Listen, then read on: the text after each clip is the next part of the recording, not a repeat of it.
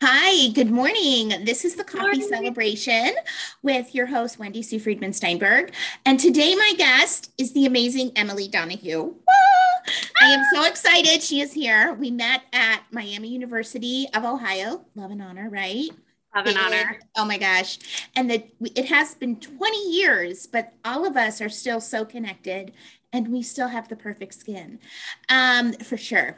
For sure, definitely. for sure. But my guest, Emily, is from Massachusetts. I know you went to Syracuse and you studied rhetoric and communications, right? Um, so, why don't you just start off telling our listeners a little bit about yourself, how you ended up at Syracuse, and then how you ended up at Miami? Oh, can't wait. I can't wait. Okay, so I am so happy to see you, WS. It's so great to be here. Um, so I was, you know, a kid who just loved everything. I loved every subject. I loved um, math and science and um, literature wasn't my favorite. I loved to read, but I didn't love the classics. Um, but, but I just really enjoyed learning. And when I was applying for colleges, I was looking at a lot of schools like the state schools and um, schools in my area. And we had this amazing um, organization at our high school called the Office of Graduate Opportunities. And it was basically counsel- college counseling, but beyond that. So I went to a comprehensive high school. So if you wanted to get an intern uh, assistantship with um, a plumber, they would help you do that. If you wanted to become a mechanic, they'd help you get a, a, an um, get connected with an auto body so shop so um, college counseling was part of it. So at the Office of Graduate Opportunities, I had this amazing counselor named Mimi Hajar, and she changed my life.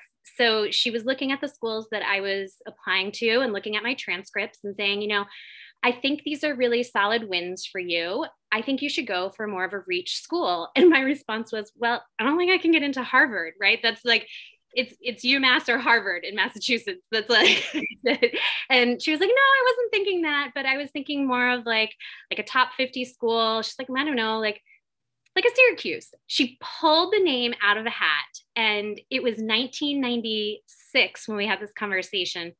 And so she went over to the filing cabinet, went to the S section, and got the Syracuse catalog. And I started looking through, and I was like, oh, this looks like a really nice place with a lot of variety for um, for majors. And so I ended up filling out the application without much more thought than that because it was the 90s and we barely had the internet and right. that's how college processes went back then.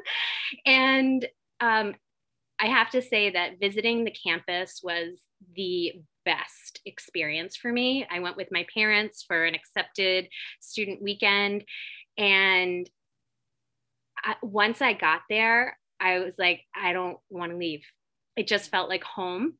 And my parents at one point they split the parents and the students up. And my parent when we came back together my parents were like oh this is this is for you. Like they felt it as well. Mm-hmm. so they they got the sense that like this was the place that was going to be my growth. This this mm-hmm. was going to be my home and i was i'm first generation college student. Um, my dad did go to college on the gi bill um, as a non-traditional student after serving in the navy. Um, my mom um, did not and so i was the, the first really in uh, in my family to go to traditional college experience. And um, it just was a really big deal for all of us and but also felt like yeah, this is happening because I just loved learning. And it was just a, a continuation of learning. And so when I was there, I was undeclared for two full years. It was like the last moment that you could be undeclared. And um, and I, I sat there like freaking out. I don't have a major. I still just love learning. I was taking astronomy and art history and philosophy. And I was just, you know, doing the Common Core, uh, liberal arts Common Core. And uh, I was looking at the course catalog, like, what am I gonna, what am I gonna be? What am I gonna do? And my best friend at the time, Tara, she, she, she was like, well, let's go through. And we went through and we were like getting to almost to the Z's in the, in the in the course catalog of majors. And one of the things that I did love is I took this great nutrition class, and she's like, "Well, why don't you, you know, make an, an appointment with the nutrition office?" And you loved that class, like investigate further what a major would look like. And then the um, then the next from N to S, there was really nothing that sparked my interest until it came to speech communication. And she turned to me and was like, Well, you like to speak and you like to talk. So maybe this would be a good one for you. And I made, um, I ended up making appointments with the two different offices. And it was like out of a rom com for finding your major. Like, the person at the nutrition office, like they're Syracuse obviously is known for the snow and we had gotten like a foot overnight. And the person who I was supposed to be meeting with was running late and she had a flat tire and she came in all like huffy and not really interested in talking to me. And she basically was like yeah um, it's nothing like that class that you took. It's this this and this and um, there's no way you can graduate in, five, in four years. And i was like oh, oh. okay. Like, she was just not very welcoming. And then i literally walked across a path to the building across from from the nutrition to Sims Hall at Syracuse.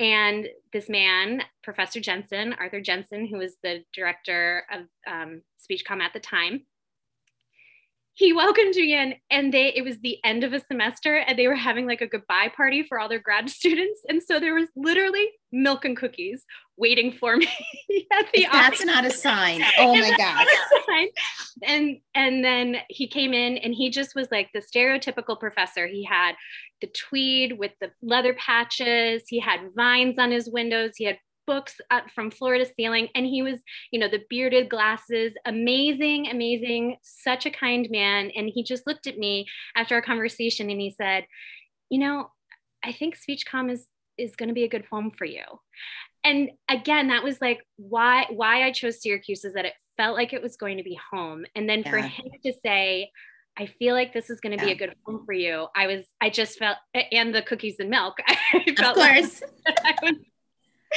it was meant to be. And it really was. And I just loved all of my professors. I mean, I used to talk to you about my professors. like, I was like, we used to have oh. conversations about rhetoric. Like we would just rhetoric. be like, I yeah. know, we would just be like, do we have to be somewhere? I'm like, it was just amazing. Let's just keep talking about talking.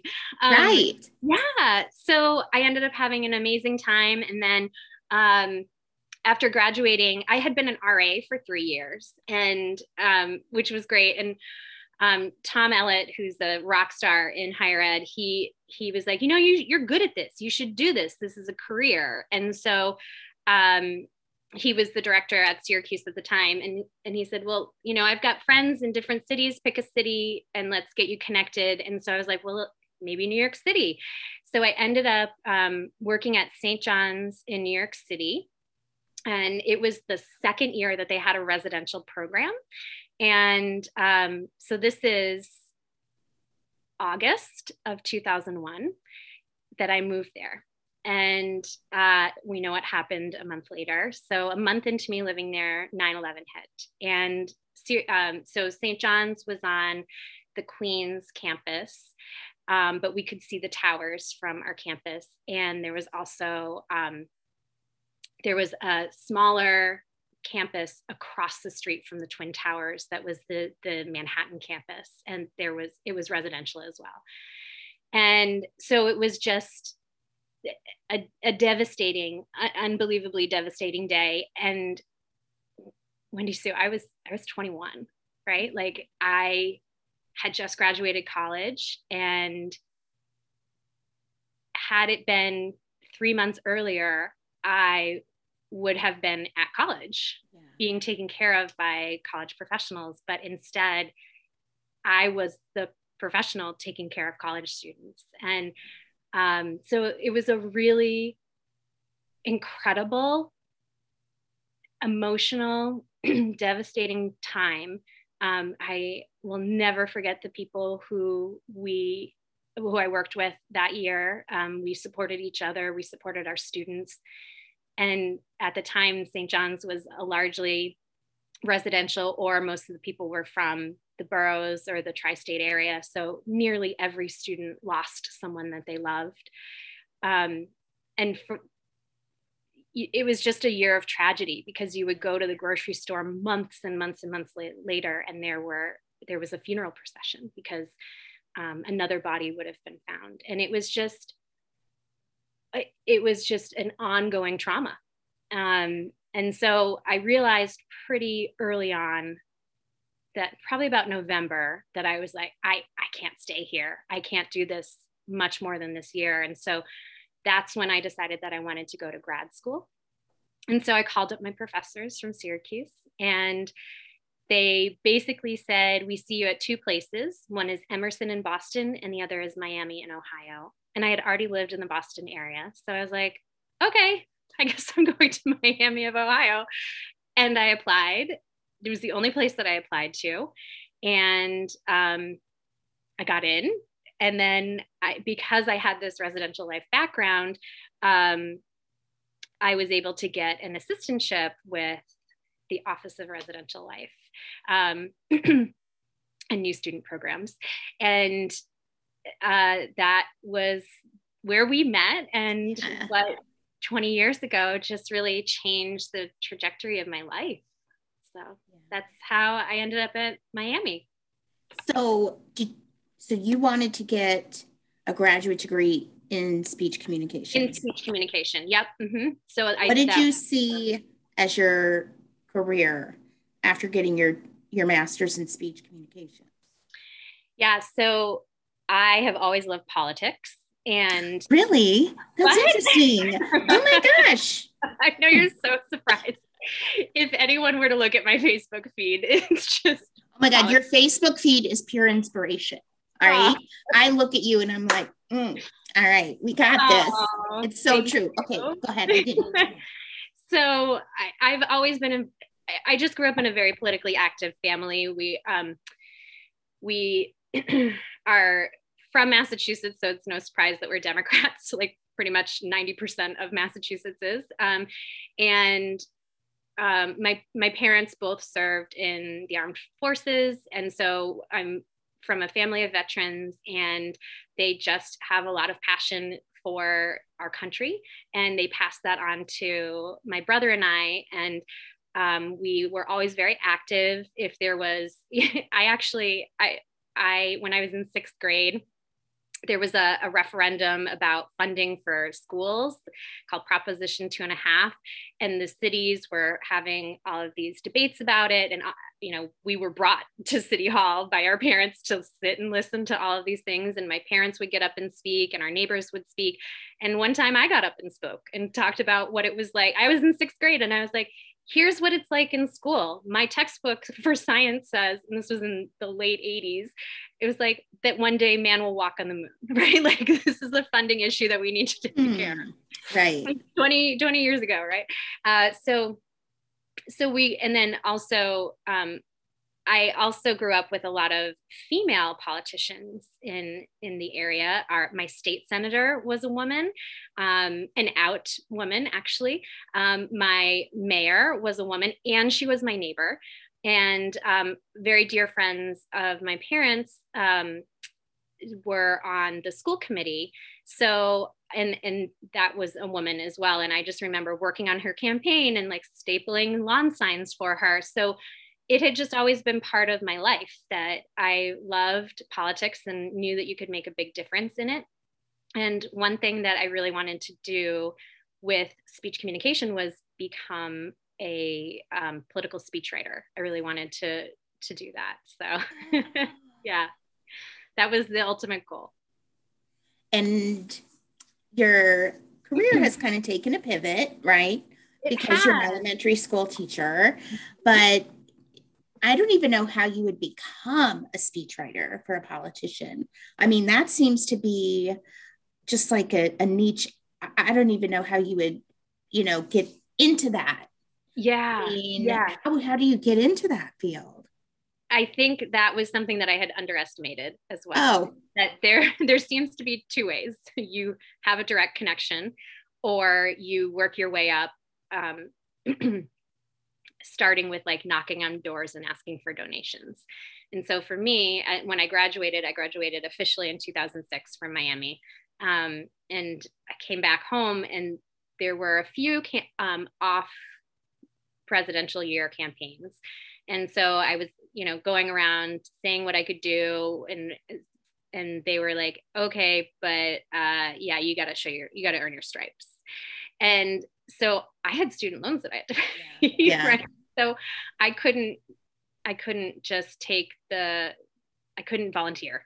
I had to do something. And so my brother, who's younger than me, had just graduated from college and he said and he was starting as a phys ed teacher and before he he had graduated in december and then that following fall he got a full-time job as a pe teacher and um, but in that six month gap he substitute taught and so he said you know why don't you just substitute teach you you need to figure out what you want to do you this is not what you thought you wanted to do yeah. isn't working out yeah. but you still have to pay off these loans so why don't you get a job at Attleboro Public Schools, which is where we both went to school, as a sub. And so he brought me there and he knew the the people because he had just been a sub there. And they were like, oh, we'll probably call you in in a couple of weeks. Um, and I got a call like the next day. And so it was to sub for a fifth grade class in a middle school. So fifth grade in my hometown is in middle school. And um, I got there, and when the students walked in, it was like like lightning struck me, and I was just like, oh, oh, this is what I'm supposed to be doing. These are my people. Like, and it's so funny because the whole time at Syracuse that I was undeclared, and even when I did have a major, everyone assumed that I was an elementary ed major.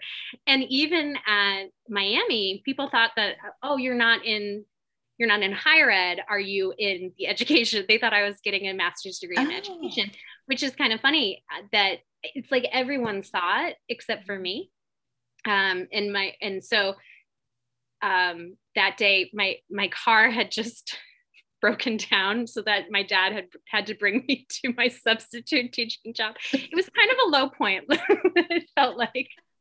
So my dad brought me and then he picked me up and he took me out to McDonald's to get the McDonald's sundaes which are so good. And he was like, "So, how was your first day at school?" And I looked at him and I said, "Dad, I I need to be a teacher." And he was like, "Well, I'm glad you finally figured it out. We've known since you were in kindergarten." Oh my gosh. Yeah. So then I I um I then had to figure out how to make that happen. And so I spoke with I ended up subbing at that school a lot and I spoke with the teachers about how to make it happen and they were really supportive and thought it would be a great idea for me to do that. And I ended up using my res life skills. So I applied to Boston College for a resident director's job, which I had been all at Miami and at St. John's, and I was an RA for three years at Syracuse. And so um, it turned out that the director from St. John's had started working at Boston College. What? And he used to tell me all the time that I should be a teacher because before he was in higher ed, he was a teacher and he saw it in me. And so I applied. It was a weird like October opening, which doesn't happen very often in Res Life. Right, right. Right. So I sent him an email and he wrote back and he said, Where have you been? Absolutely come and in, interview. We would love to have you interview. And I started in January. And then uh, at, at BC in a residence life position as a hall director. And the first couple of weeks I was checking in with this director and he said, So, you know, how's it going? Great, good. Um, so what what are you going to work on while you're here? Because Boston College has an amazing um, free tuition option for employees. Wow.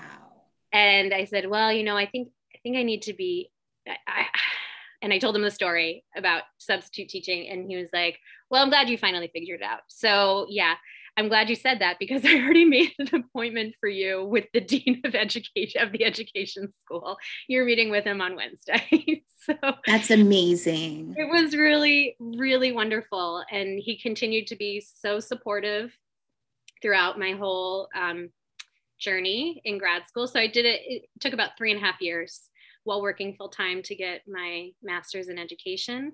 Um, so where did so you were you were a resident director for three and a half years at BC, yeah, Boston yeah. College, yeah. Wow.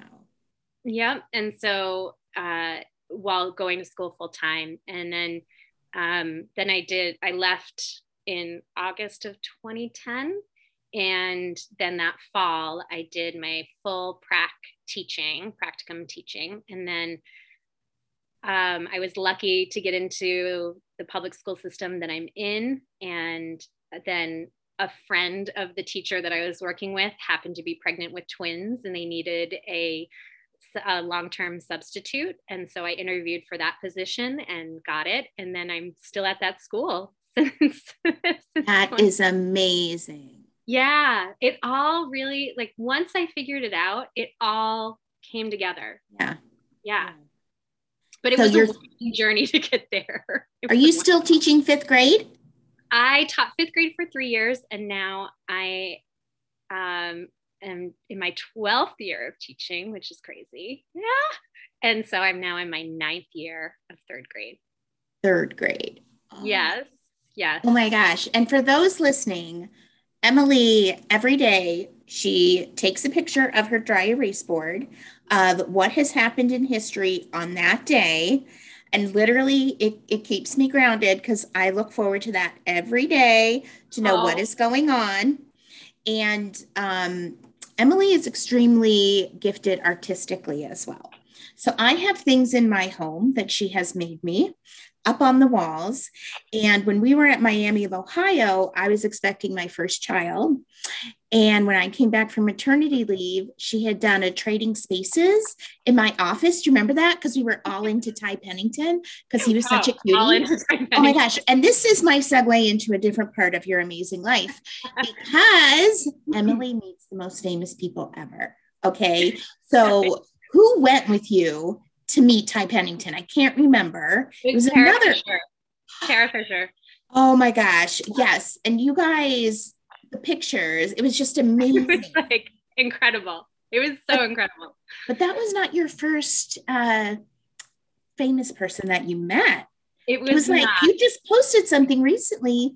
You were like mm-hmm. in elementary school or something, and you met someone yeah. So this is also part of your civic duty is to meet all this fame, all these famous people. Mm-hmm. So tell us how that got started too. It started pretty early. So I met uh, Maria and Luis from Sesame Street when I was in like third grade. I know, right? That's the it best. was the best day of my life. And I I think what that experience taught me was that famous people are accessible. right? They're out there, they're people, and that they do a lot of promotion. So it was a promotional event for a PBS um, new station in the Providence area, and my mom heard about it, and so she was like, "We're going," and we went, and it was awesome, and we got to meet them, and they were so nice. They were just the nicest people. And so I think I learned pretty early. And then I also think with politicians, just having pretty close access to them all pretty frequently that they're just people. And you can go up and have a conversation with them. And so that's what i do. And so you and i i also very irish we have the gift of gab. I love to talk to strangers. And i used to um, go down to the smithsonian for a lot of uh, in dc to, for a lot of teacher trainings. And we had to say what our superpower was. And mine was i like to talk to strangers. So and it's true like you can learn so much by talking to people that you don't know and that includes famous people. So one of the things that i love to do is i love to go to book talks. So when um, that's how i get to meet a lot of um, popular people or famous people is that they write memoirs And so I go and they'll go to bookstores throughout the country to try and sell their books. And then a lot of times after pre pandemic, they will have a signing line and you get to chat with them and take a picture. And so um, I've met a lot of people that way. That's how I met Cory Booker, Senator Cory Booker, well before he was Cory Booker, uh, the senator. He was the mayor, but he was at he was speaking at BC, and I really liked his speech. And so I just went up to him after and I told him, I thought this was a great speech and here's what I liked. And turns out we both love Star Trek. And then we started talking about that. So, you know, they're people. They like Star Trek. They like um, politics. They, they like laughing. They like being told that they're exciting and they're, they're yeah. interesting, right? Just like anyone wants to. Were yeah. you ever starstruck? Like, who was the biggest one where you were like, couldn't find your tongue. You were just like, oh my God. I think Mindy Kaling.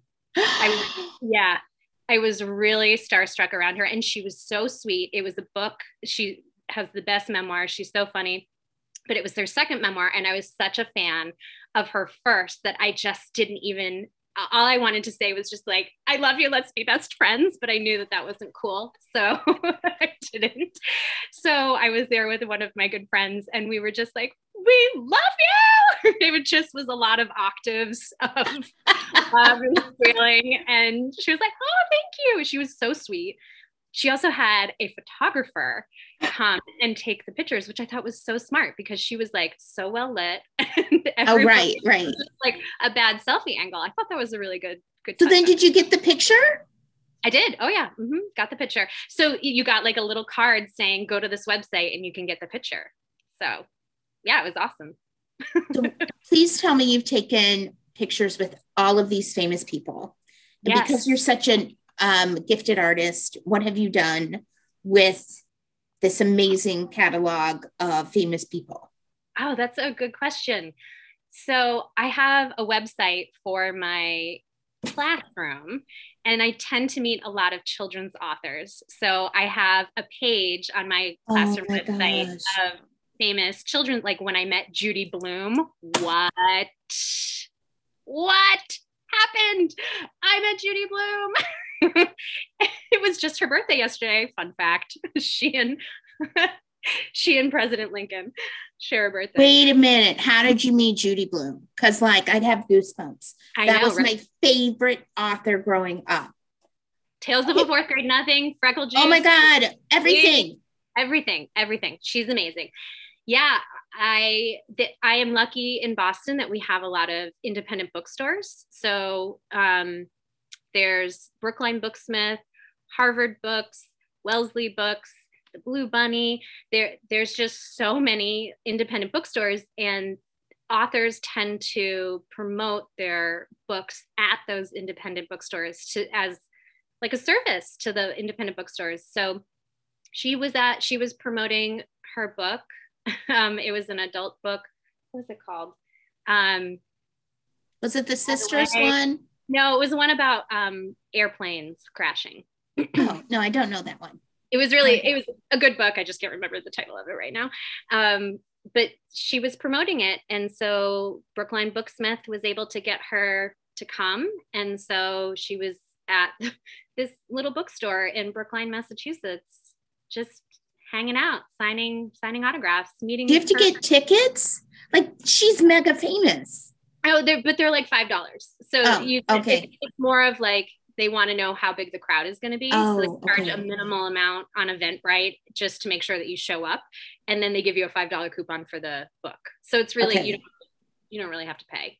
It's okay. just a, yeah, it's just a way to make sure to keep you there. So you did you ever meet Mo Willems? Yes. oh yeah. God, what is he like? Oh my God, tell me everything. Those are our favorite books. Mo Willems lives in Massachusetts.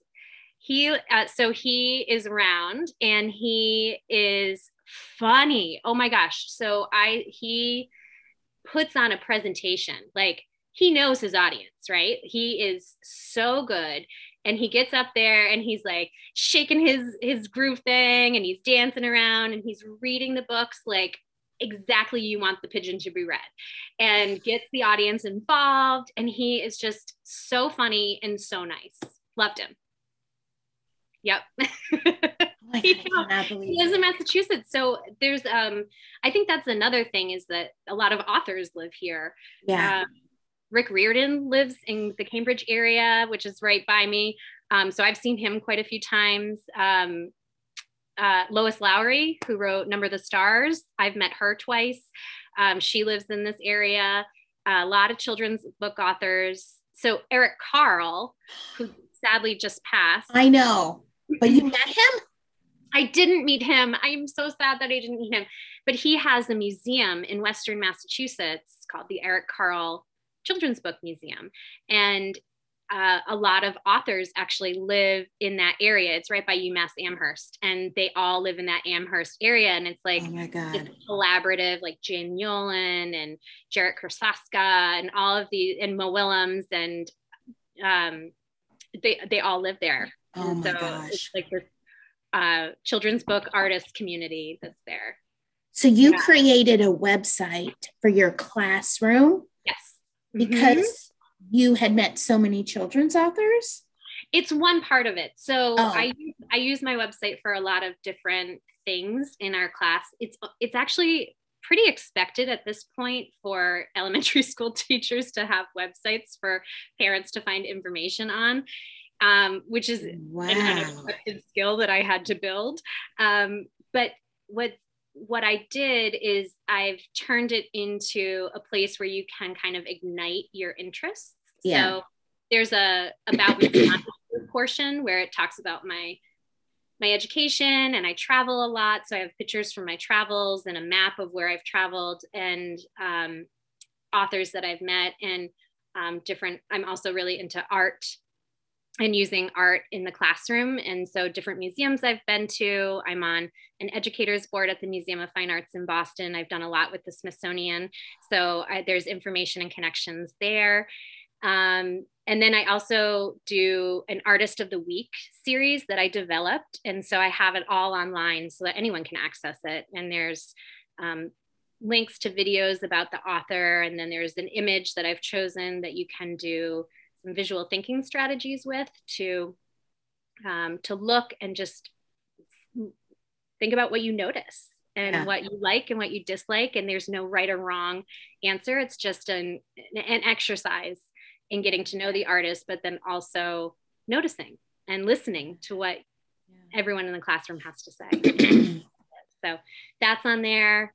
Um, i also have a lot for black history month on there. There's links to different um, change making black women that they can read more about. Um, i have links to children's books on there. Um, yeah.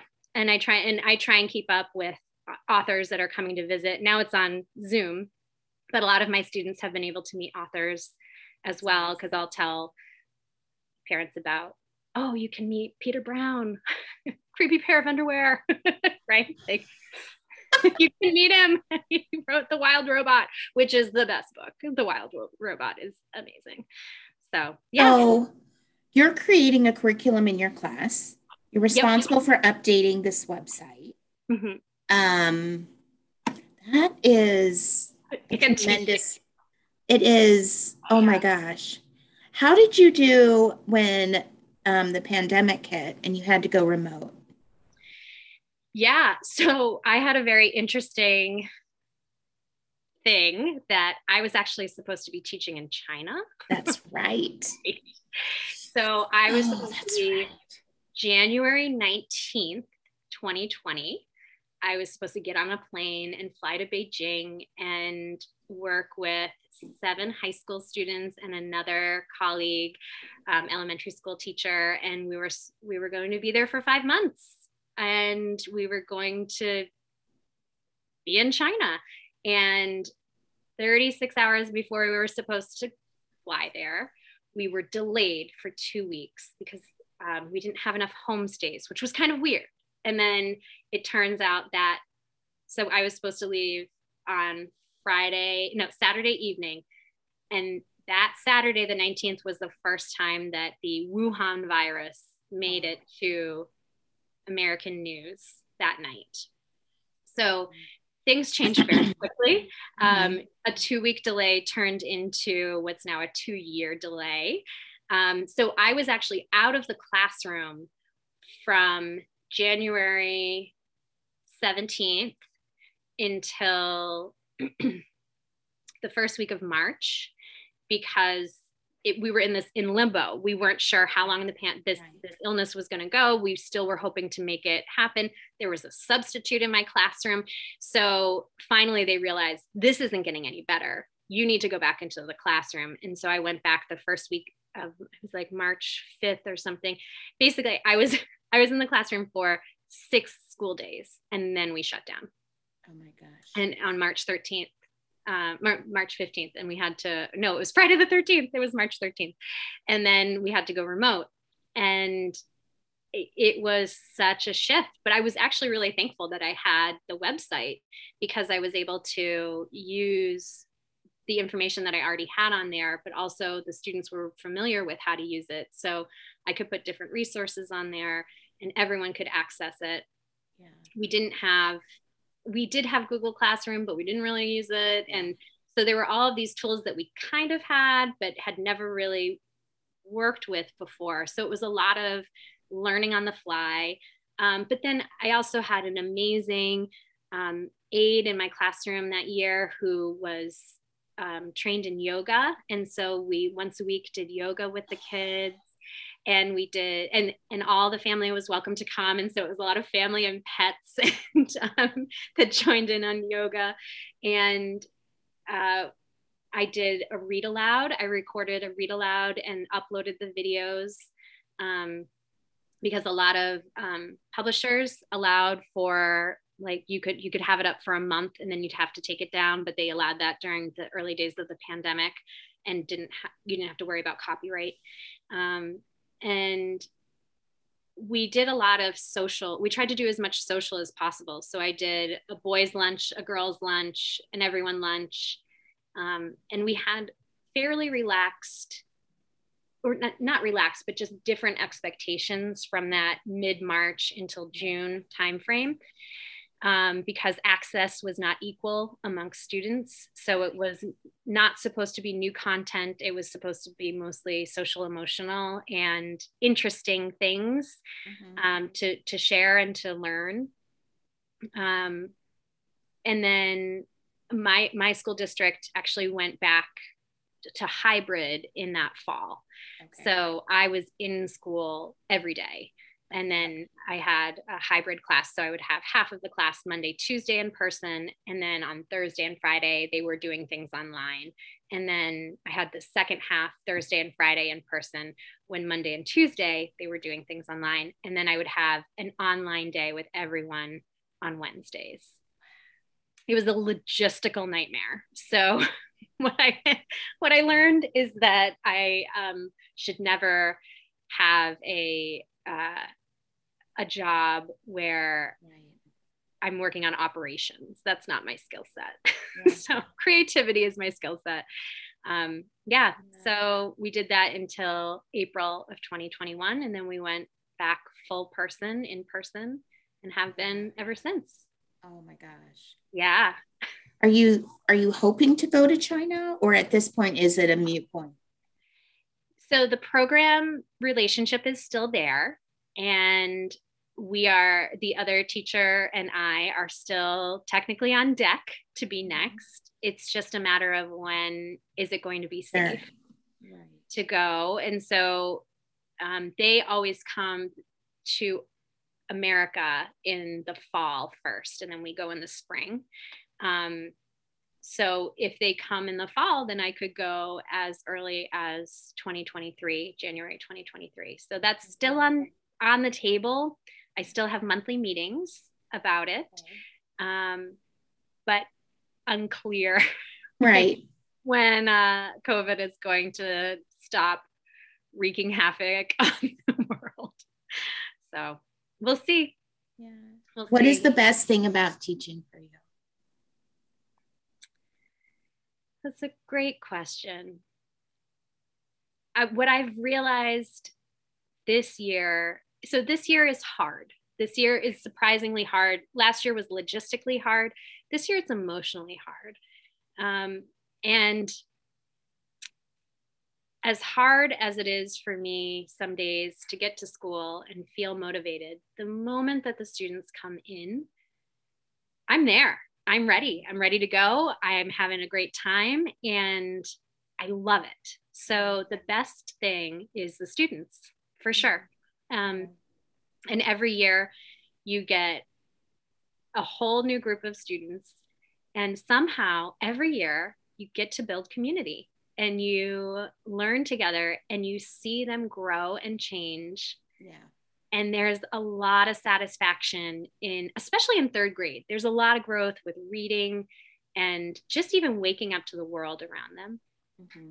Um, and and I think that that is something that's really exciting to see um, them go from from being second graders to fourth graders. It's a big jump, and it's it's a real it's a real honor to to be trusted with that journey with their family and with my school district for them to trust in me to guide them through that time is is a real gift and i get to teach cursive so i'm so glad you're still doing that i am yeah. so that is okay it's not just about learning cursive it, it's there's something in the brain that oh my gosh thank you for doing that yes because some schools have completely dropped it which I don't understand because hello, our constitution is written in cursive. Like right. our founding documents are written in cursive. If you want to do any kind of research, it's all yeah. written in cursive. And so it's it's important. It's important. Yeah. And it's also really important for students who have like OT issues yes. that not having to pick up your pencil every single letter and work on that spacing, it's really helpful. yeah. yeah and so, you get your letters from your grandma. So, yeah. so I definitely see you as, oh my gosh, are you getting Miss Donahue next year? Oh my God, yeah. So are you like, everyone looks forward to your class? I can see this. Yes, right? That is really sweet of you to say. It would be a bit boastful if I said yes. Of course it is. Oh um, my goodness. But I do have to say that I always, when I have repeat families, mm-hmm and they contact me and say, We're so excited that, you know, their second or yeah. third child has you again. It, you know that that that you're you come with like a kid tested mother approved type yeah.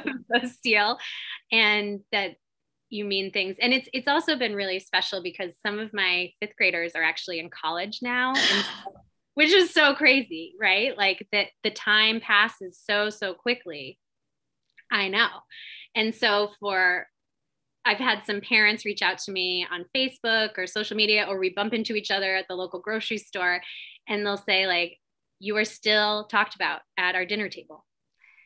And it's like, what? me?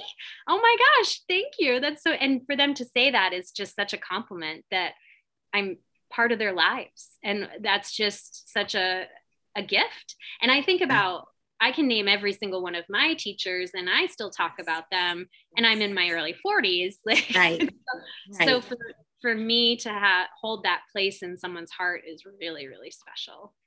Oh, absolutely. I am still in touch with my sixth grade and 10th grade teacher, Mrs. Phillips. What? And I know, and her son was one of my residents in college. And then I was like, wait a minute the last time I saw you, you were seven, and now you're you're one of my residents at and co- I was it was mind blowing.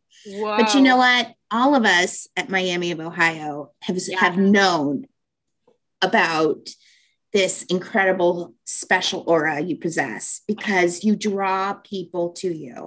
Oh and God. the fact that we're all still in touch.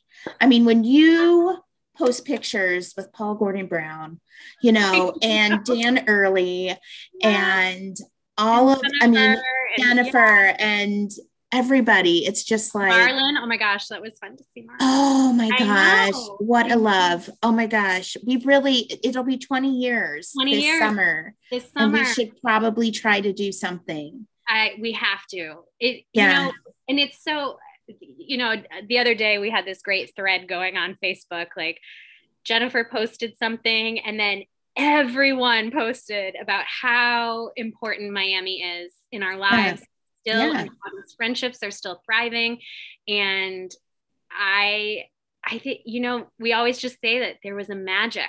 There was. That, there, that summer of 2002, there was an, there was a magic. We were all brought there and continue to be part of each other's lives. And I'm getting goosebumps thinking about it, but it really just totally changed my life. And I just am so thankful for everyone that I know from there because they continue to bring joy and happiness and challenge and yes. excitement and support. And it's just such a continual gift. It's amazing. Yeah. Just like we can, oh my God. But we can sell, I mean, we celebrate each other. We're like, Marlon had a baby. Or, oh yes. you know, like, we, yes. it's just, and there was like never any sort of competition or anything negative those two years. It was just, everybody was just, I don't know, cohesive and loving and everything you said, everything you said. Mm-hmm. Yeah. I don't it's know. So true. You know, I guess when you and I are both people who lead with compassion and and enthusiasm and love.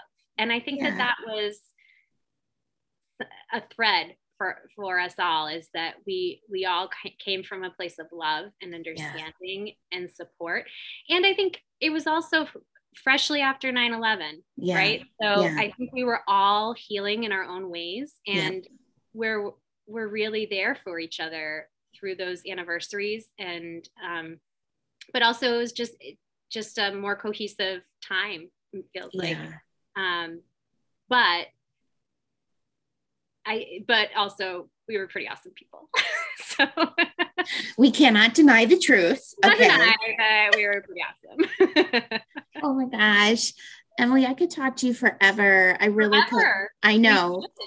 But we really need to orchestrate something for this summer because um to see you guys in person, to like hug you and smush you and just like be in your presence would be such a beautiful gift for me. Really, really like um, to see your successes. Like I look at you and what an incredible success you have wow. as a teacher and influencing everybody around you, not only in your classroom, but meeting these people, sharing things like that dry erase board that other people can connect to. And then I can pretend I'm really smart with my own kids. And you know what I mean? I'm like, I'm totally plagiarizing your stuff, but you know, whatever.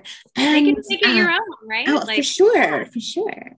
Um, but wow, just to connect with you this morning, I'm so grateful that you signed up to be part of my podcast and and hopefully we can create something this summer where we could do get to smush and hug and just be in each other's space and support each other even more in person. So that would be so lovely. It would so be a lovely. dream for sure. Oh my gosh. Oh my goodness. Thanks for oh. taking this hour. I am so grateful I got to see you. Thank you. This was such a again. treat. Oh my gosh, your smile lights up the screen. Oh, no, it does. And I know you know that because it's beautiful and it always has. So thank you so much. I did wear braces for a very long time. So I put in put in the work. dividends so. Absolutely absolutely. So have a great day. Oh wendy okay. so it was so great to see you and same you are such Same. A, a, light and love as well. Thank you oh my gosh. Oh my god. My god day made day made. Oh day my gosh. made. absolutely. All right. Have a good one. Happy valentine's day. Same same. Thank you